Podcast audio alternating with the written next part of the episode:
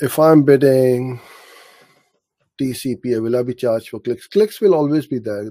You will get an average uh, average uh, CPC. You don't need to worry too much about the click cost because at the end of the day, if you are running TCPA and you're telling Google, I want a lead or a sale for a certain amount of dollar, so that's your focus should be on that number only. That is why you are bidding on the target cost per acquisition and not target cost per click. That's the biggest difference. Um, we get hung up about the click cost too much. What would you rather have? Cheap clicks, high TCPA, or high TCPA and cheaper conversions? I know what I'd have. I would have.